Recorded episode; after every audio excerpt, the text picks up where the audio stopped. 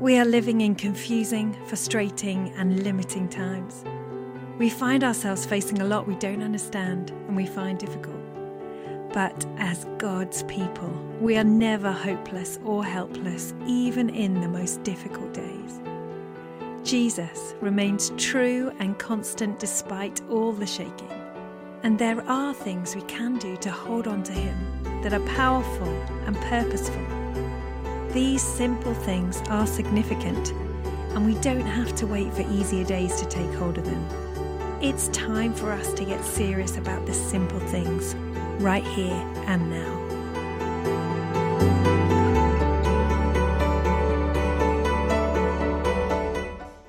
Hey, everybody, great to be with you. We're going to carry on with our series. We're going to look um, this morning about um, celebration. You know, we're looking at the in the here and now. What are some things we want to get serious about? And this morning is celebration. So if you've got your Bibles, um, we're going to start off in Psalm 145. Um, so if you want to turn there, I'm going to read um, verses 3 to 7. It says this Great is the Lord, most worthy of praise. His greatness no one can fathom. One generation commends your works to another. They tell of your mighty acts. They speak of the glorious splendor of your majesty, and I will meditate on your wonderful works. They tell of the power of your awesome works, and I will proclaim your great deeds. They celebrate your abundant goodness and joyfully sing of your righteousness. So in this psalm, this is talking about um, generations of people who are following God, you know, believers, people following God. And, and one of the things it's saying is that this is this is kind of what's going to mark them out. This is going to be the things that they're going to do. They're going to tell one another the amazing works of God. They're going to remind them one another. They're going to proclaim them. They're going to think about them. Um, and then it lands as saying, and they will celebrate your abundant goodness. They'll joyfully sing of your righteousness. Um, and that's what we're going to look at. We're going to look at actually being a people of God. We should be a people who celebrate. Um, if you look at a dictionary definition, um, to celebrate means to observe or commemorate a day or an event with ceremonies or festivities. It also means to take part in special, enjoyable activities in order to show that a particular occasion is important. So it's kind of there's two aspects of it. There's the there's the marking of the moment. There's the kind of commemoration, the remembering something or someone. You know, whether that's a birthday, whether that's um, D-Day, whether that's anniversaries, you know, whatever it is, whether it's you know Christmas or Easter, or it's it's remembering, it's marking um, someone or something that is significant. But there's definitely an element of it of celebration, which is actually that we enjoy it. Right, so that second definition is enjoyable activities. We're marking it, but with stuff that is fun, actually that we we take joy in. Right, that's what celebration is, and, and that's what we read in this psalm. It's actually they're reminding themselves, they're remembering, they're telling one another the amazing thing that God's done, and they're celebrating it. Um, and listen, I think as God's people, we should be really good at celebrating.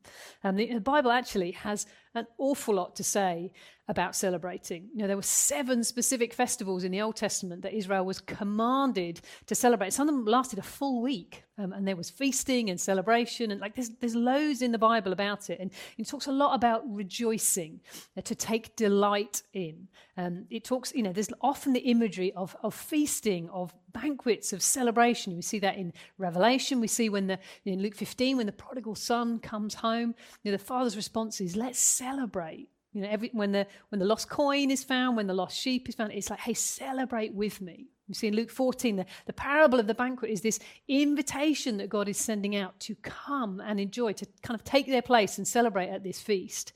Um, so that's what we do. The Bible's full of it. Actually, that we as God's people, you know, we we celebrate who God is, what He's done, like who we are now, what He's given us. Um, and also, I think it's you know, it's worth noticing. We haven't got time to go into it, but you know, if you dive into the Bible, the Bible also says an awful lot, not just about us celebrating God, us delighting in God, but actually that He delights in us. It's amazing. It says in Zephaniah 3 that He rejoices over us with singing. This is beautiful kind of mutual celebration. We celebrate God, but He celebrates you and I, which is amazing. Um, and so we're about, you know, we're kind of ramping up towards Christmas to celebrate Christmas. You know, we're gonna we're gonna remember, we're gonna mark it, we're gonna honor it, remind ourselves of the, of the coming of Jesus. But we're gonna do it with fun, with food, with family, with festivities, and we're gonna enjoy it. And it's especially important, I think, this year of all years. Like I am, I'm really looking forward to celebrating and marking Christmas, acknowledging it's not maybe quite the same as it might have been in other years. You know, for many of us, maybe, you know, there's not going to be everybody around the table who we would want or who would like. So acknowledging that, but celebrating it nonetheless. Um, and, and, I, I want to kind of just sidestep for a moment and, and, and, just mention on the one hand, I think as God's people, we need to be really good at celebrating. But I also think actually we need to be really good at and, and get good at, about giving ourselves and one another permission also to lament. There's times to celebrate, but there's times to lament. And goodness, this year has, I think, taught us an awful lot about both of those things. Um, and it's really, it's about us um, being okay to acknowledge, um, to embrace, and even to articulate, to express the kind of the extremes of our human experience, the, you know, the really good and beautiful stuff, and actually the really tough and challenging stuff. And like I say, this year, you know, we've experienced those extremes, right? And and I think sometimes, you know, we we can easily settle for the comfortable grey in the middle. Like if it's a, you know if it's a scale, you know, there's the really black and bleak stuff, and there's the really white and light stuff, and, and sometimes we kind of avoid those extremes of emotion, or certainly expression of emotion. We kind of stick with that comfortable grey in the middle where everything's okay. Um, listen, um, listen to this quote from. Um, a writer called Henri Nouwen who says this We tend to sh- stay away from mourning and dancing. We're too afraid to cry, too shy to dance. We become narrow minded complainers, avoiding pain, but also true human joy. While we live in a world that is subject to the evil one, we belong to God. So let us mourn and let us dance. I think that's really profound. We can sort of shy away, uh, you know, from both of those extremes. But actually, if we if we look at Jesus, who's our model always, actually, he was he was really okay and really good at acknowledging the extremes. You know, some of the prophetic passages in the Bible, Isaiah 53 describes Jesus as a man of sorrows, acquainted with grief. Right? He knew. He knew what it was to lament, to mourn, to grieve. But also, it says in Psalm 45, which Paul quotes in Hebrews 1, that actually God says he poured out the oil of joy on Jesus more than anyone else.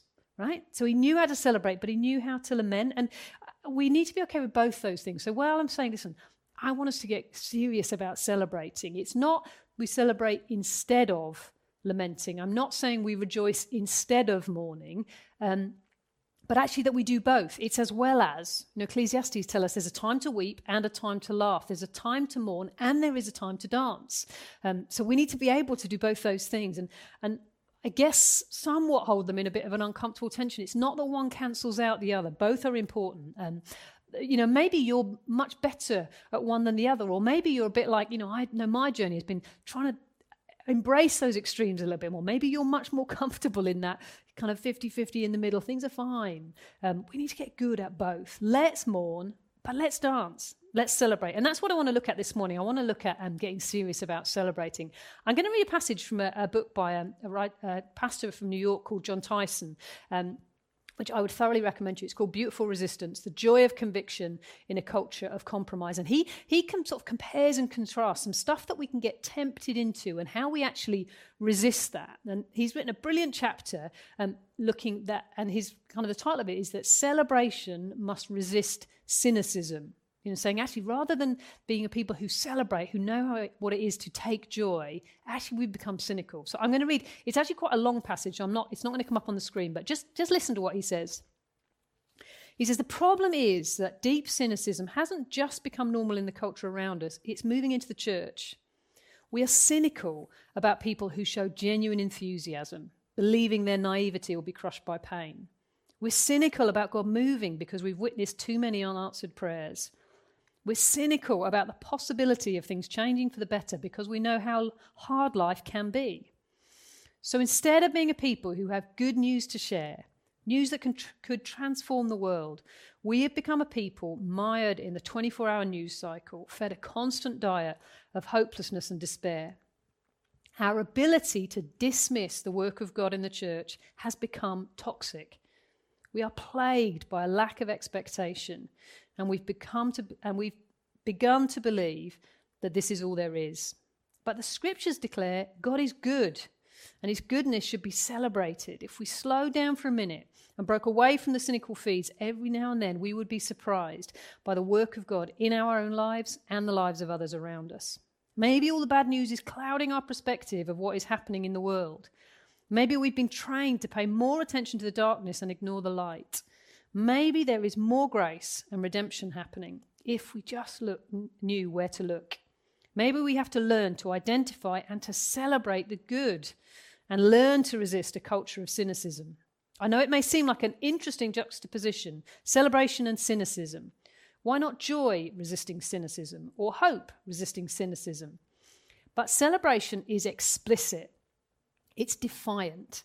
Not only does it recognize who God is and what He's doing, but it also calls for a response.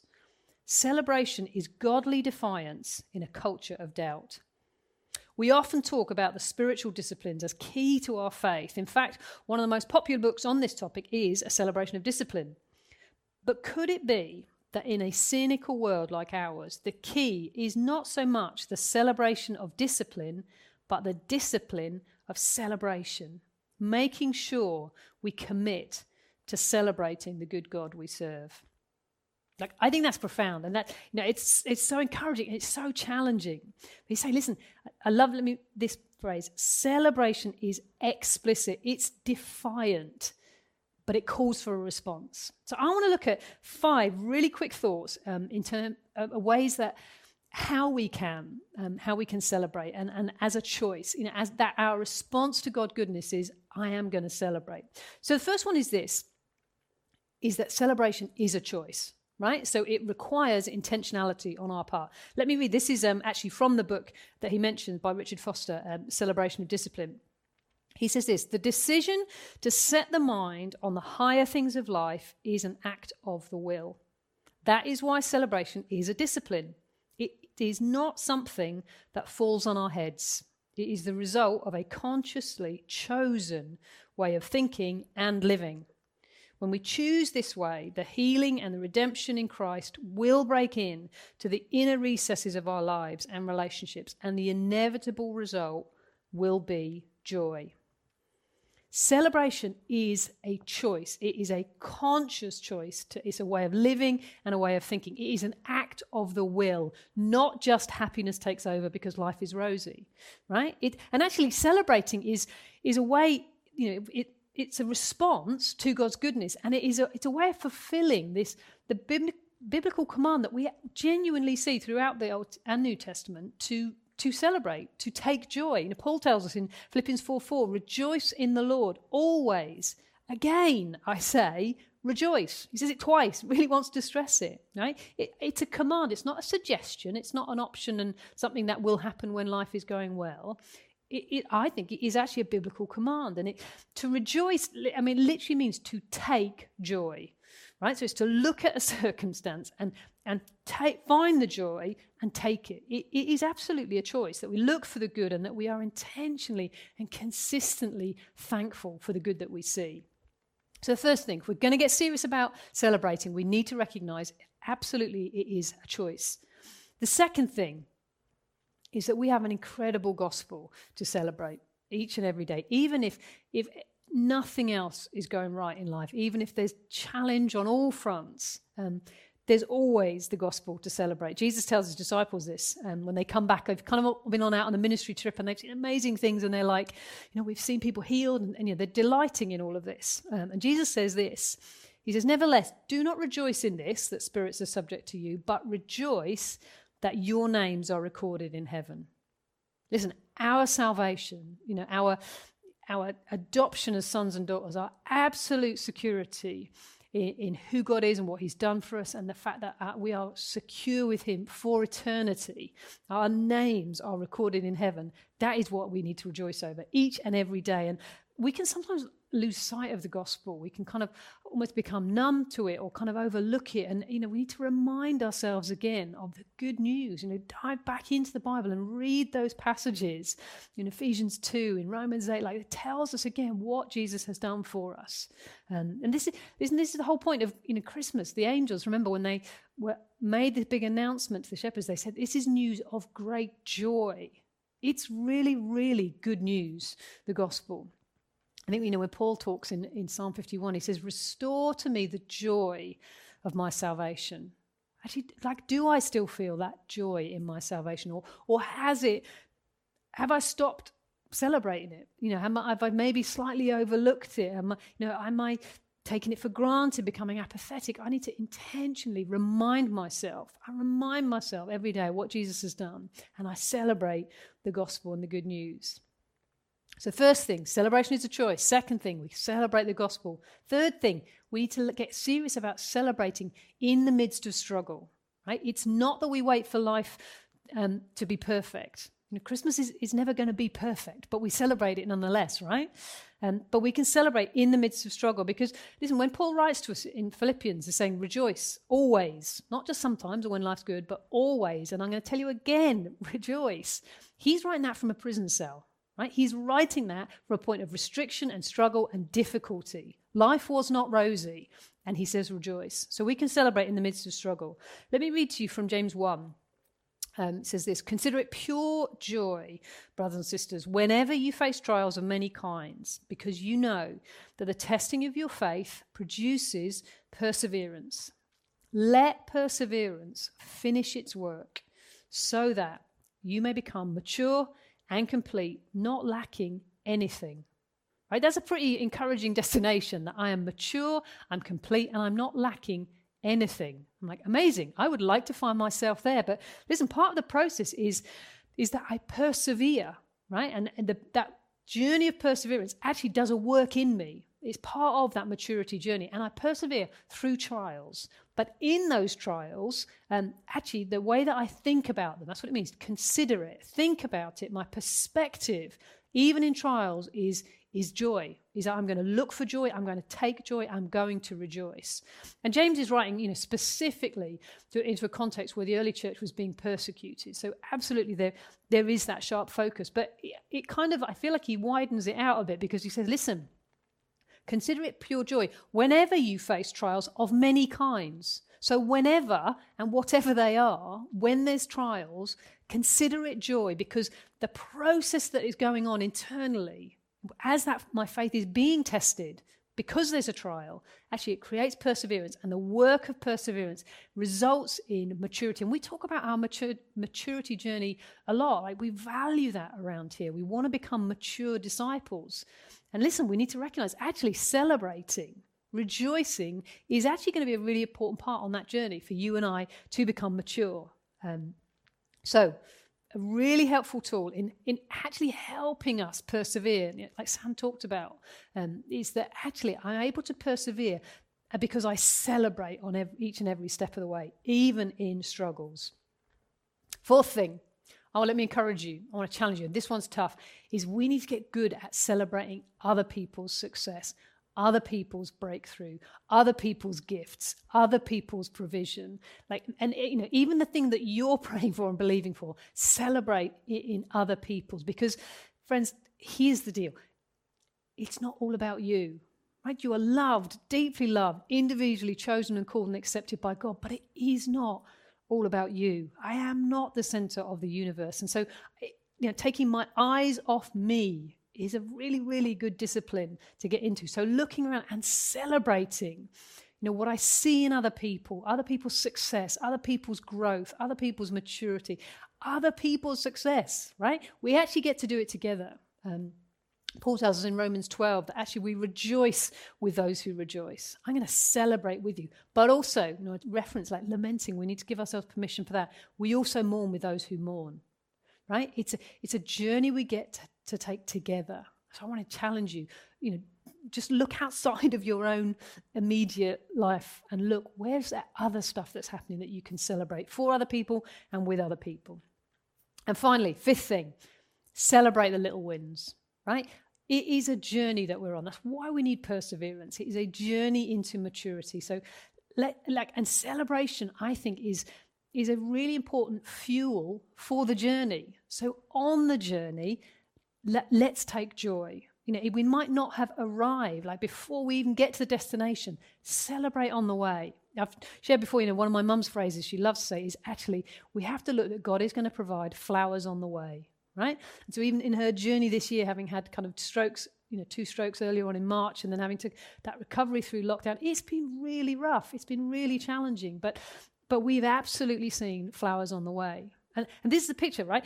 You know, maybe that you know, the way is rough and steep and bumpy. It may be that it's pouring with rain and the weather's awful and, you know, the views are rubbish. But actually, if we look around, if we focus, if our perspective is right, there will always be, I believe, flowers on the way. Do we need to look for those and celebrate those, right? Celebrate a step forward. It might not be the end result, but it's progress. It's moving forward. So, in my life, in your life, with our lives together, let's celebrate the small wins.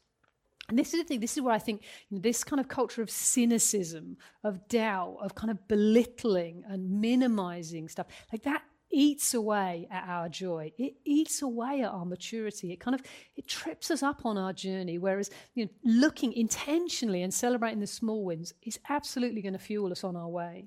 Um, so we need to we need to get good at actually embracing wonder, like the little things. I was in the park with my nephew a few weeks ago, um, who's just coming up for two, and. Uh, just he was just wandering along, found a big stick, and just and I learned, you know, the kind of you know, bump the stick along the railings of the park and make the noise it makes. His little face just lit up. And just think, just these little wins, you know, which on one level is like, but kids, I think, are really good at teaching us to just the, the joy and the wonder in the little everyday things that we can so easily, so easily overlook. And, and you know, kids at Christmas particularly, right? It's, it is, the song tells us, it's the most wonderful time of the year. But it's if we look for the wonder that it's full of. But you know we can miss it so easily. So look for the little things. Um, don't don't overlook them. I remember um, a good few years ago now. I took my son Luke um, to see the Snowman musical um, at theatre. If you haven't been, it's brilliant. He was probably four, I think, at the time, so quite little. And um, and you see the film, and you know, you know, they know the bit where they kind of they take off and they fly and it's the walking in the air and that whole bit. And so there's the there's a snowman and the little boy in his dressing gown on the stage and they're sort of doing the ramping it up. And then they you know they just then take off as the you know and li- are lifted up and then and then the song comes. And you know you know how it goes. Um, so we sat there watching it and um and Luke's little face turned at me at that point and just literally his jaw dropped. He was like wow. Like this absolute I can still picture his face even now. And it's like that moment, I was like, this is worth what we paid for these tickets a hundred times over for that moment. And listen, the adult, cynical, realistic, rational response was, oh, Luke, come on, there's wires. Right? And we and can you see if if that had been my response in that moment, actually it would have killed the moment. Whereas actually to celebrate with him, to take joy and wonder in, wow, look at this, was just this beautiful moment. And it's such a little thing, but if we could learn to be a people who celebrate, who take joy at the little things, at the steps forward in the journey, I, I think I think we would do well. I think it would I think it would bring us so much more joy and peace. I think it would be a declaration and a testimony to people around us, actually, when there, it's a world where it's so easy for there to be doubt and cynicism and aggression and despair and hopelessness actually to celebrate the goodness of God every day in every season, in the big things, in the little things. It is a listen, it is a lifestyle that is going to testify of our really, really good God. So we need to get serious, I think, about developing a discipline of celebration. And one of the things that will help us is, is get around people who are good at it. Children absolutely are really good at it. But listen, I can tell you a whole load of adults I know who are really good at celebrating people and celebrating life as well. So let's learn from one another, but choose to make it a discipline. All right, last thing. I want to let me read you one more verse.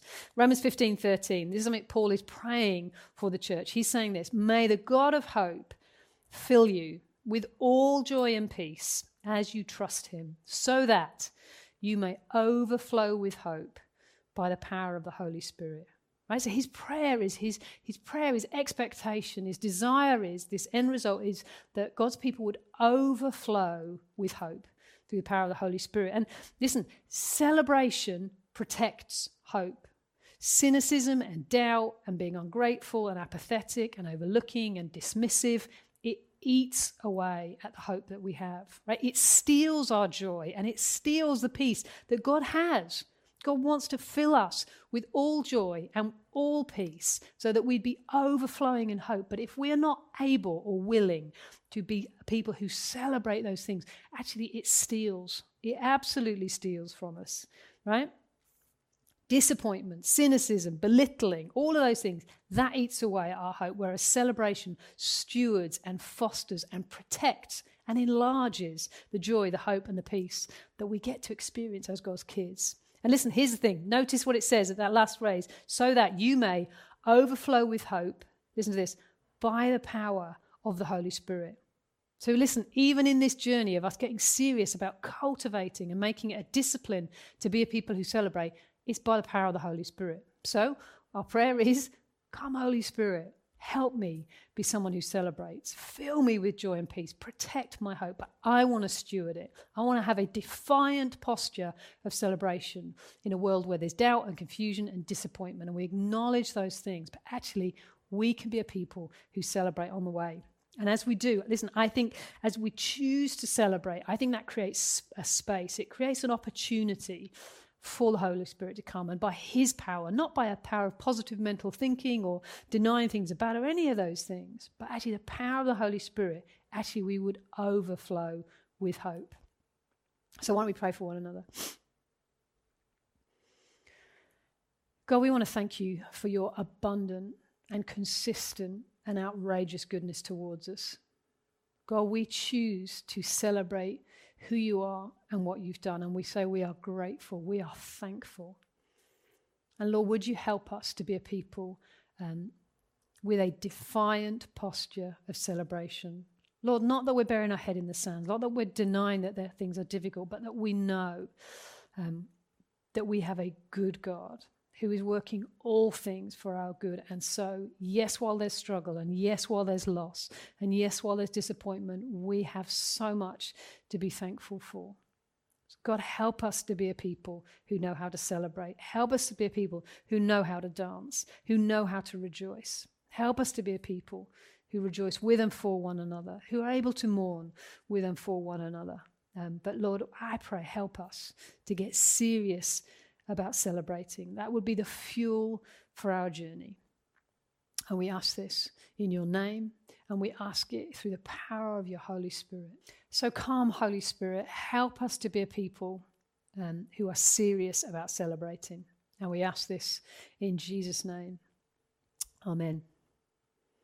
Amen. Amazing. Okay, All Nations Church Leicester. Just a few quick reminders as we close out. Um, this evening is um, is a breakout rooms, is shipwrecked. If you haven't signed up, it's not too late. Please do. Um, we did this a, a, few weeks ago in Manchester. It was an absolute hoot. It was so much fun. It was really good. It worked so well. So um, please do um, do jump in and get involved with that. It will be a whole load of fun.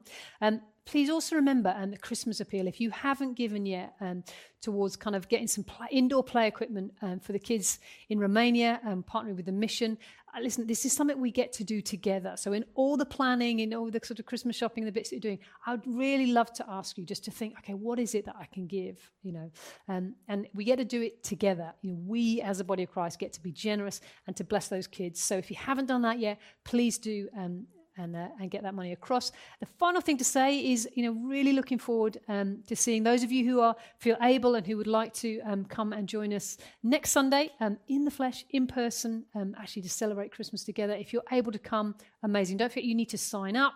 Um, but if you're able to do that, we are really looking forward to seeing you then. Other than that, God bless you all. Have an amazing week, um, and we'll catch up very soon.